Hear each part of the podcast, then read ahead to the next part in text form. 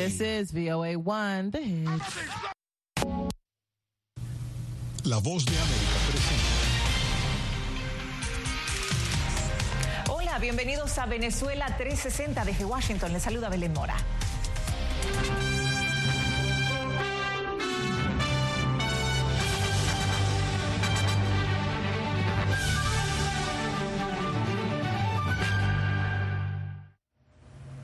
Representantes de las distintas delegaciones de la Organización de los Estados Americanos se reunieron en Lima para la primera Asamblea General del organismo de manera presencial desde el inicio de la pandemia. En medio de una coyuntura política distinta desde la última vez que se vieron las caras, los cancilleres de las distintas delegaciones abordaron temas de interés regional. La situación política de Venezuela y Nicaragua fueron algunos de los temas abordados. Nos vamos hasta Lima, donde nuestro enviado especial Néstor Aguilera estuvo acompañando el desarrollo de este encuentro. Néstor, ¿cómo quedan configuradas las fuerzas políticas en esta asamblea respecto a la situación política de Venezuela? Belén, es importante mencionar un aspecto que la anterior Asamblea General no fue quizá tan determinante y que seguramente terminará siendo un factor a considerar y es el giro del gobierno de Colombia, que implica también una posición diferente en temas como Venezuela y Nicaragua, pero también un poco incierta la posición de Chile en estos temas desde la llegada del presidente Gabriel Boric. Como sabemos, estos temas se resuelven siempre mediante votos y de eso pues siempre eh, depende cada resolución que adopte la Asamblea General. Eh, por lo tanto, reconociendo el derecho de los países eh, miembros de la organización de plantear estos temas, como en su momento se planteó la aceptación eh, que se hizo por votación del ingreso del representante de la Asamblea Nacional en, el Consejo Permanente de la Organización de los Estados Americanos y, demás participaciones. Y eso fue decidido por votación y esto otro será decidido por votación. Sabemos que la situación política de Nicaragua también fue motivo de debate. ¿Qué pronunciamientos hubo durante esta asamblea con relación a la situación de los derechos humanos en Nicaragua, Néstor? Belén, si bien es cierto, las primeras horas de los debates eh, marcaron justamente temas como el de Nicaragua, se manejaron con muchísima prudencia, especialmente a nivel diplomático. Pero con el pasar de las horas fue el propio secretario general Luis Almagro quien se refirió al tema en conferencia de prensa este día miércoles, cuando principalmente habló y se refirió a las dificultades que enfrentaron representantes de la organización con el gobierno de Daniel Ortega. Eh, a partir de ahí los contactos eh, para abordar temas políticos no, no han sido posibles. Eh, eh, el régimen se, definitivamente se ha distanciado de la organización en ese sentido y, las dificultades para trabajar estos temas han, han, ido increciendo. Obviamente que el trabajo sigue y, y el trabajo sigue tanto en Naciones Unidas como sigue dentro de la Organización de los Estados Americanos. Finalmente sabemos que la participación de la sociedad civil en la toma de decisiones fue otro de los temas centrales. ¿Cuál fue el sentir de los representantes de algunas de estas organizaciones que tuvieron la oportunidad de participar de esta asamblea, Néstor? En primer lugar, te hablaría del entusiasmo durante la primera jornada de esta Asamblea eh, General se evidenció una importante participación de la sociedad civil, lo cual también ha sido destacado por algunos de los participantes, como el propio secretario Almagro, en temas como el derecho al aborto, la participación de minorías como los grupos LGBTI y también los jóvenes. Afirmamos la dignidad fundamental de toda persona humana desde su fecundación hasta su muerte natural su respeto y protección frente a la desigualdad y discriminación. Condenamos todo acto de violencia en contra de cualquier persona sin excepción, así como el uso de ella para fines ideológicos, políticos o económicos. Pensar en igualdad solo desde la óptica de las concepciones individualistas es desdeñar otras desigualdades urgentes, como la escasez e injusticia. Uno de los aspectos a destacar de esta Asamblea General está relacionado y estuvo relacionado en todo momento desde el principio con el carácter social. Justamente hablar de temas como la lucha contra la desigualdad y la discriminación marcaron esta cita. Néstor, muchísimas gracias por tu cobertura. Nosotros hacemos una pausa. Ya volvemos.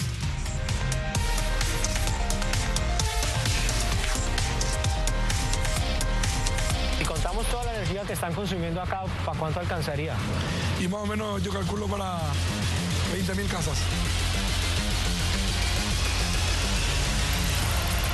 Villarrica, la fiebre de la minería de Bitcoin en Paraguay. Una producción especial de La Voz de América. Encuéntrala en vozdeamerica.com y en todas nuestras plataformas.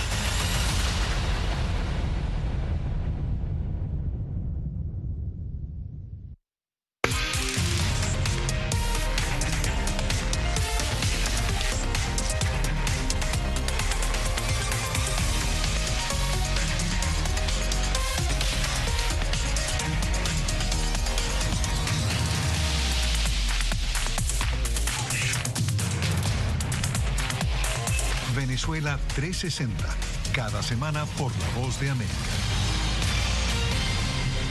¿Qué tal desde Washington comienzan las noticias en el mundo al día? Día a día, desde la capital de Estados Unidos y donde se producen las noticias que más te impactan. El objetivo es llegar al otro lado de la frontera para pedir asilo. La Voz de América te conecta con el mundo al día, los hechos más allá de la noticia, para que tomes decisiones bien informadas, en el lenguaje que quieres, donde quieras y como prefieras. Conéctate con El Mundo al Día. Actualidad. Vamos a ver otra cepa nueva y otra cepa nueva. Análisis. En realidad, mucha de esta gente va a quedar parada de nuevo y va a ser una tragedia humana. Debate. Es la obsesión. La obsesión la tienen ustedes. Con la información más allá de los titulares. El tema energético es algo que se está analizando. La inflación es un problema global. 30 y 50 metros están ya las tropas. Su respuesta, doctor. Todas las semanas por La Voz de América.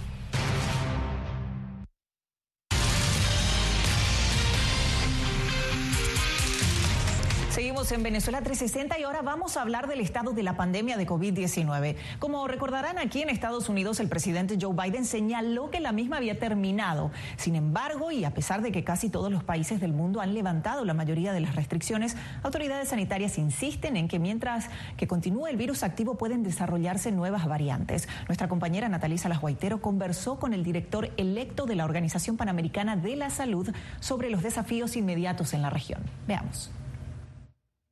Doctor, ¿cuáles son estos desafíos inmediatos que tenemos en la región ahora que todavía no hemos finalizado con la pandemia de COVID-19? La primera gran prioridad es exactamente terminar con la pandemia.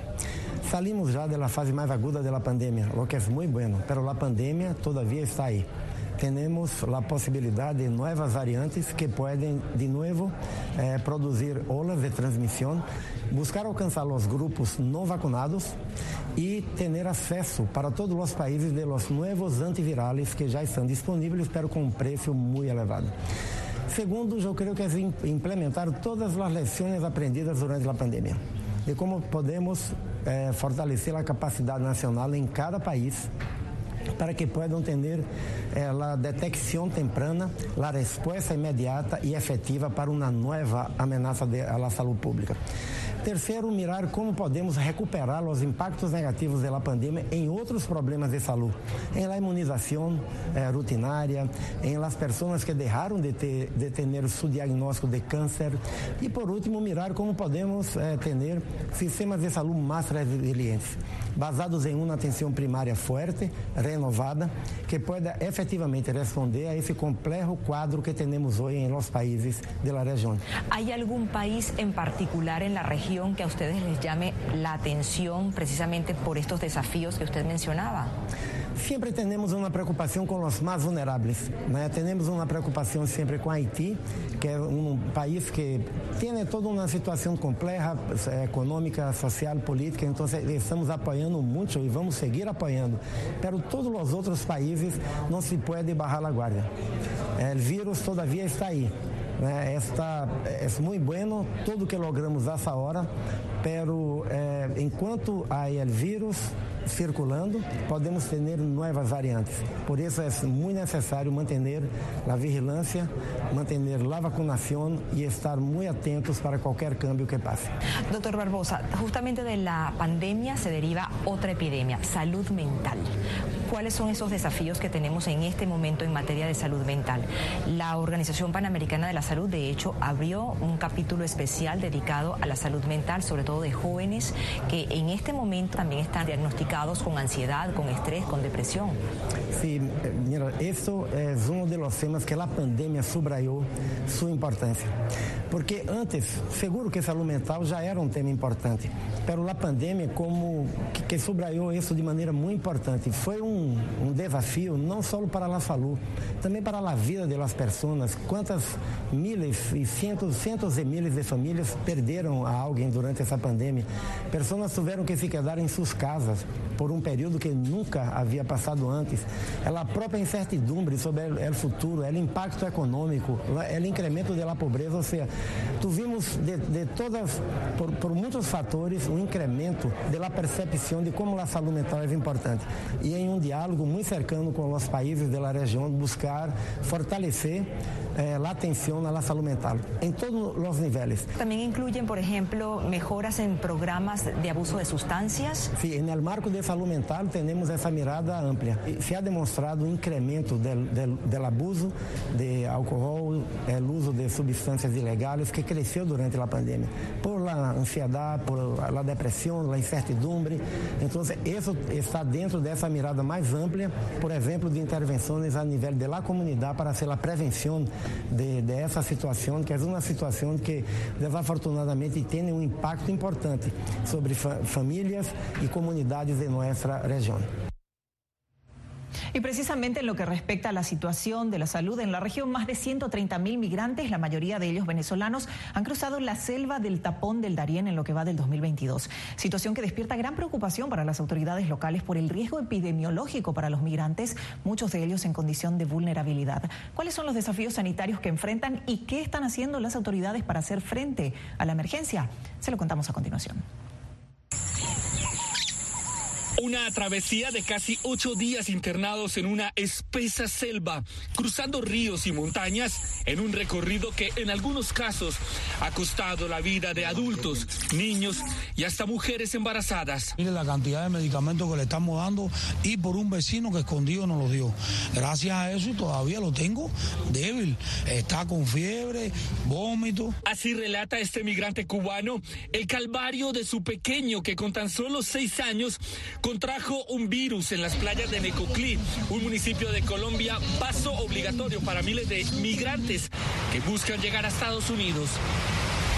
Las condiciones de salud empeoran con la travesía al estar expuestos a enfermedades que adquieren incluso antes de iniciar su paso por la selva. Tienen vómito, diarrea, sobre todo este más chiquito. Tenemos una situación sanitaria aquí muy mala. El gobierno no nos da respuesta, no nos brinda apoyo. Pero esta situación se agudiza al cruzar la selva, una imponente frontera natural entre Colombia y Panamá, una espesa muralla verde que esconde toda clase de peligros. Están expuestos a, a tener malaria, están expuestos a tener dengue. Cualquier enfermedad transmisible puede ocurrirle en el tapón del Darién. Esta jungla es el único tramo en el que se corta la carretera panamericana, una vía terrestre que conecta a casi todo el continente de norte a sur.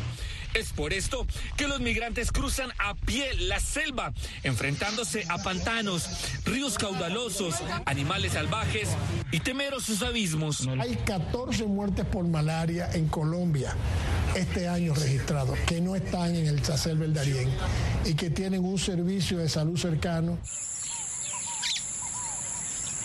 ranas, hormigas, alacranes, arañas venenosas, serpientes e insectos que transmiten enfermedades como el dengue, la malaria o la chikungunya hacen parte de la travesía. Una situación que lleva a las autoridades a unir esfuerzos para reducir el número de víctimas. Las autoridades sanitarias del Ministerio de Salud de Panamá y el Ministerio de Salud y Protección Social de Colombia han firmado un acuerdo de fortalecer ese cordón sanitario en el espacio fronterizo. El paso de migrantes por la selva del Darién aumentó significativamente en 2022. Según las autoridades, de los 30 mil migrantes que cruzaron la frontera entre Colombia y Panamá en agosto, 23 mil de ellos eran venezolanos. De estos migrantes que hemos identificado esta población, el 15% son niños y niñas. Número que preocupa a las autoridades sanitarias. La situación es crítica, se ha profundizado en relación con el año inmediatamente anterior, la situación de los migrantes o de la población migrante que hace tránsito por esa eh, subregión del, del país. Con el aumento de la llegada de los migrantes para cruzar el Darién, el riesgo epidemiológico crece con enfermedades como diarrea, infecciones respiratorias y gastrointestinales y caídas con laceraciones en las extremidades. Jair Díaz, Voz de América, Bogotá. Hacemos una pausa. Quédese con nosotros.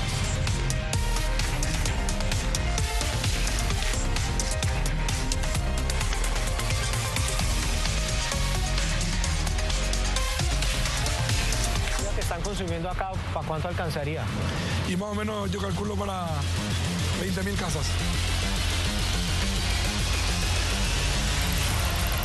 Villarrica, la fiebre de la minería de Bitcoin en Paraguay. Una producción especial de La Voz de América. Encuéntrala en vozdeamerica.com y en todas nuestras plataformas.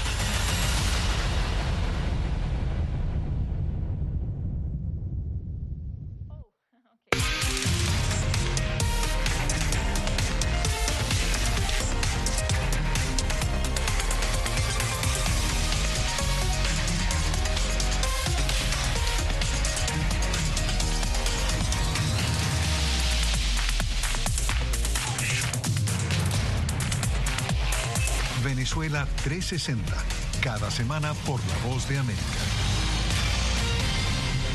¿Qué tal desde Washington comienzan las noticias en el mundo al día? Día a día, desde la capital de Estados Unidos y donde se producen las noticias que más te impactan. El objetivo es llegar al otro lado de la frontera para pedir asilo. La Voz de América te conecta con el mundo al día, los hechos más allá de la noticia, para que tomes decisiones bien informadas, en el lenguaje que quieres, donde quieras y como prefieras. Conéctate con El Mundo al Día. Actualidad, vamos a ver otra cepa nueva y otra cepa nueva. Análisis, En realidad, mucha de esta gente va a quedar parada de nuevo y va a ser una tragedia humana. debate, Es la obsesión. La obsesión la tienen ustedes. con la información más allá de los El titulares. tema energético es algo que se está analizando. La inflación es un problema global. 30 y 50 metros están ya las tropas. Su respuesta, doctor. Todas las semanas por La Voz de América.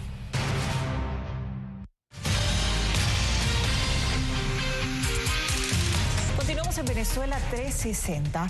Sin recursos y afrontando la fuga de profesionales en Venezuela, la ciencia resiste gracias a donaciones. Los institutos, laboratorios y museos dedicados a la investigación se ven en aprietos para garantizar el funcionamiento de equipos o sencillamente mantener los espacios en buen estado. ¿Cuál es la realidad de quienes continúan luchando por mantenerla? Veamos.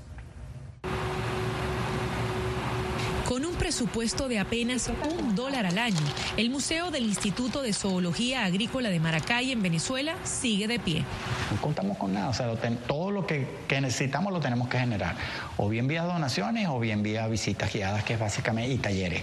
Eso, por supuesto, mantiene al personal sumamente estresado, preocupado, porque no sabe el día de mañana cómo vamos a seguir funcionando. Y lo importante es que este es un patrimonio de Venezuela para el mundo que no se puede perder.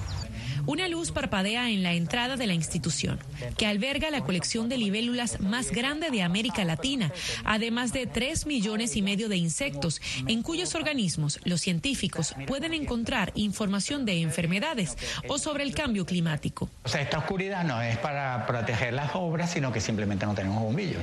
Esta semana que viene íbamos a comprar unos 40 to- bombillos. El dinero que habían reunido para comprar las lámparas tuvo que gastarse en reparar la bomba de agua y así operan, resolviendo una avería tras otra. La situación que más nos estresa es la falta del aire acondicionado. No en nuestras oficinas, que ninguna de las oficinas tiene aire acondicionado, pero sí las colecciones que van a visitar dentro de un momento, que tienen que tener condiciones de humedad y temperatura para evitar que se deteriore. Cuando eso ocurre, ustedes nos van a ver por las redes pidiendo auxilio.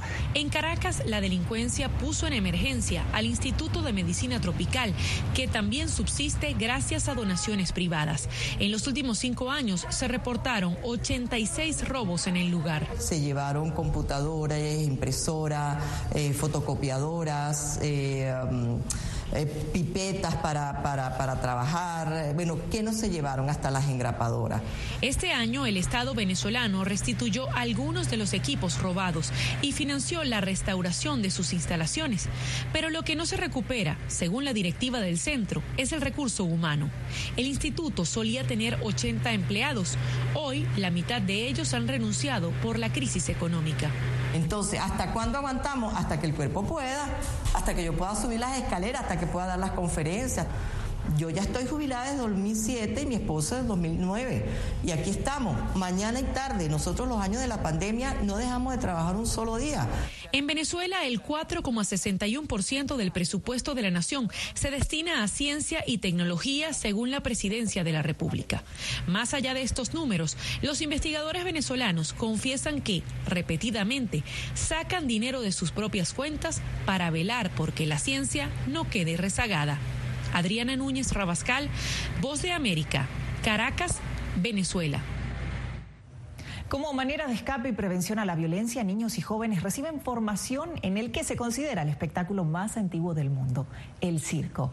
Desde malabares y equilibrio hasta expresión corporal, estos artistas buscan acompañar a jóvenes que necesitan de apoyo en uno de los barrios más pobres de Venezuela. Desde hace cinco meses, Sebastián Dávila, de 14 años, recibe clases de malabares en Petare, la mayor barriada de Venezuela. Desde entonces logra mantener las bolas en el aire por un buen tiempo.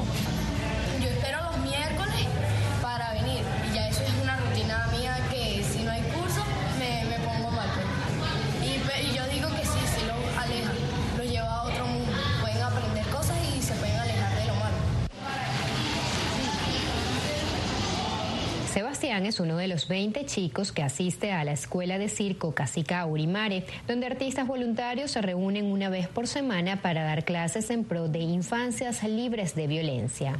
Este, comprendemos lo importante que es eh, para, para la comunidad sacar al niño de ese entorno violento, de la droga, de estar en la calle todo el tiempo y darle como un norte, ¿no? Enseñarle, decirle, bueno, yo te, yo te doy la clase aquí, pero tú sabes que en tu casa debes practicar, debes hacer ejercicio. Se trabaja la fuerza, el equilibrio, la expresión corporal e incluso la autoestima. Los chicos de entre 6 y 14 años, todos escolarizados, siguen con atención las instrucciones de sus guías. Que el chamo entienda de que sí puede, sí puede hacerlo, sí puede lograrlo. La imagen de los niños perfectamente alineados contrasta con el fondo de casas de ladrillo expuesto, construidas de forma anárquica en la montaña de Caracas. El circo comenzó como un pasatiempo hace cinco años para Vicente Cabrillas y ahora es su estilo de vida. Es un método de escape. Eh, puede suceder que hayan niños que están en situación de violencia o adultos o lo que sea, todo es posible.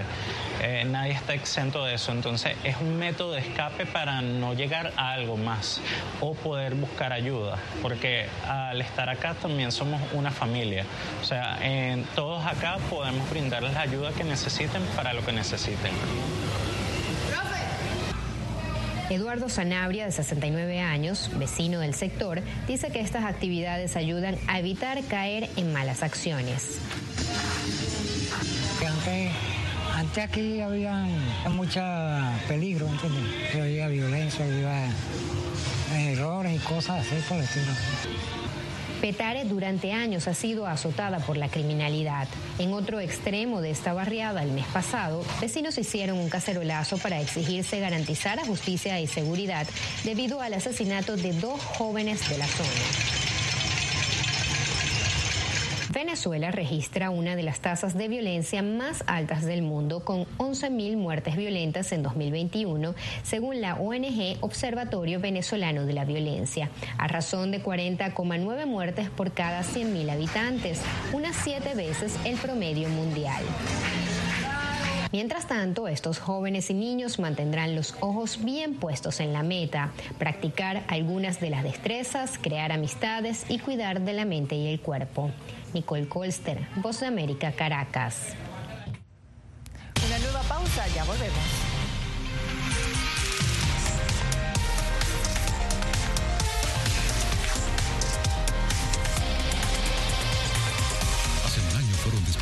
Todo en su tierra, pero lejos de silenciar su talento, desde su exilio obligado sus notas musicales ahora se escuchan en todo el mundo. La voz de América presenta Sinfonía de Coraje. La odisea para huir de la persecución talibán en Afganistán de las dos últimas integrantes del Instituto Nacional de Música que permanecían en ese país. En todas las plataformas de La Voz de América.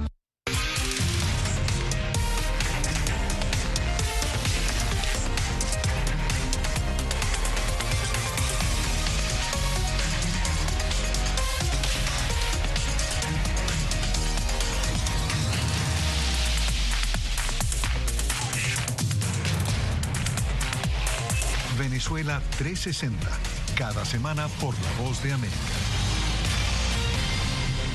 ¿Qué tal desde Washington comienzan las noticias en el mundo al día? Día a día, desde la capital de Estados Unidos y donde se producen las noticias que más te impactan. El objetivo es llegar al otro lado de la frontera para pedir asilo. La voz de América te conecta con el mundo al día, los hechos más allá de la noticia para que tomes decisiones bien informadas, en el lenguaje que quieres, donde quieras y como prefieras. Conéctate con El Mundo al Día. Actualidad. vamos a ver otra cepa nueva y otra cepa nueva. Análisis. En realidad, mucha de esta gente va a quedar parada de nuevo y va a ser una tragedia humana. Debate. Dejen la obsesión. La obsesión la tienen ustedes. Con la información más allá de los titulares. El tema energético es algo que se está analizando. La inflación es un problema global. 30 y 50 metros están ya las tropas. Su respuesta, doctor. Todas las semanas por La Voz de América.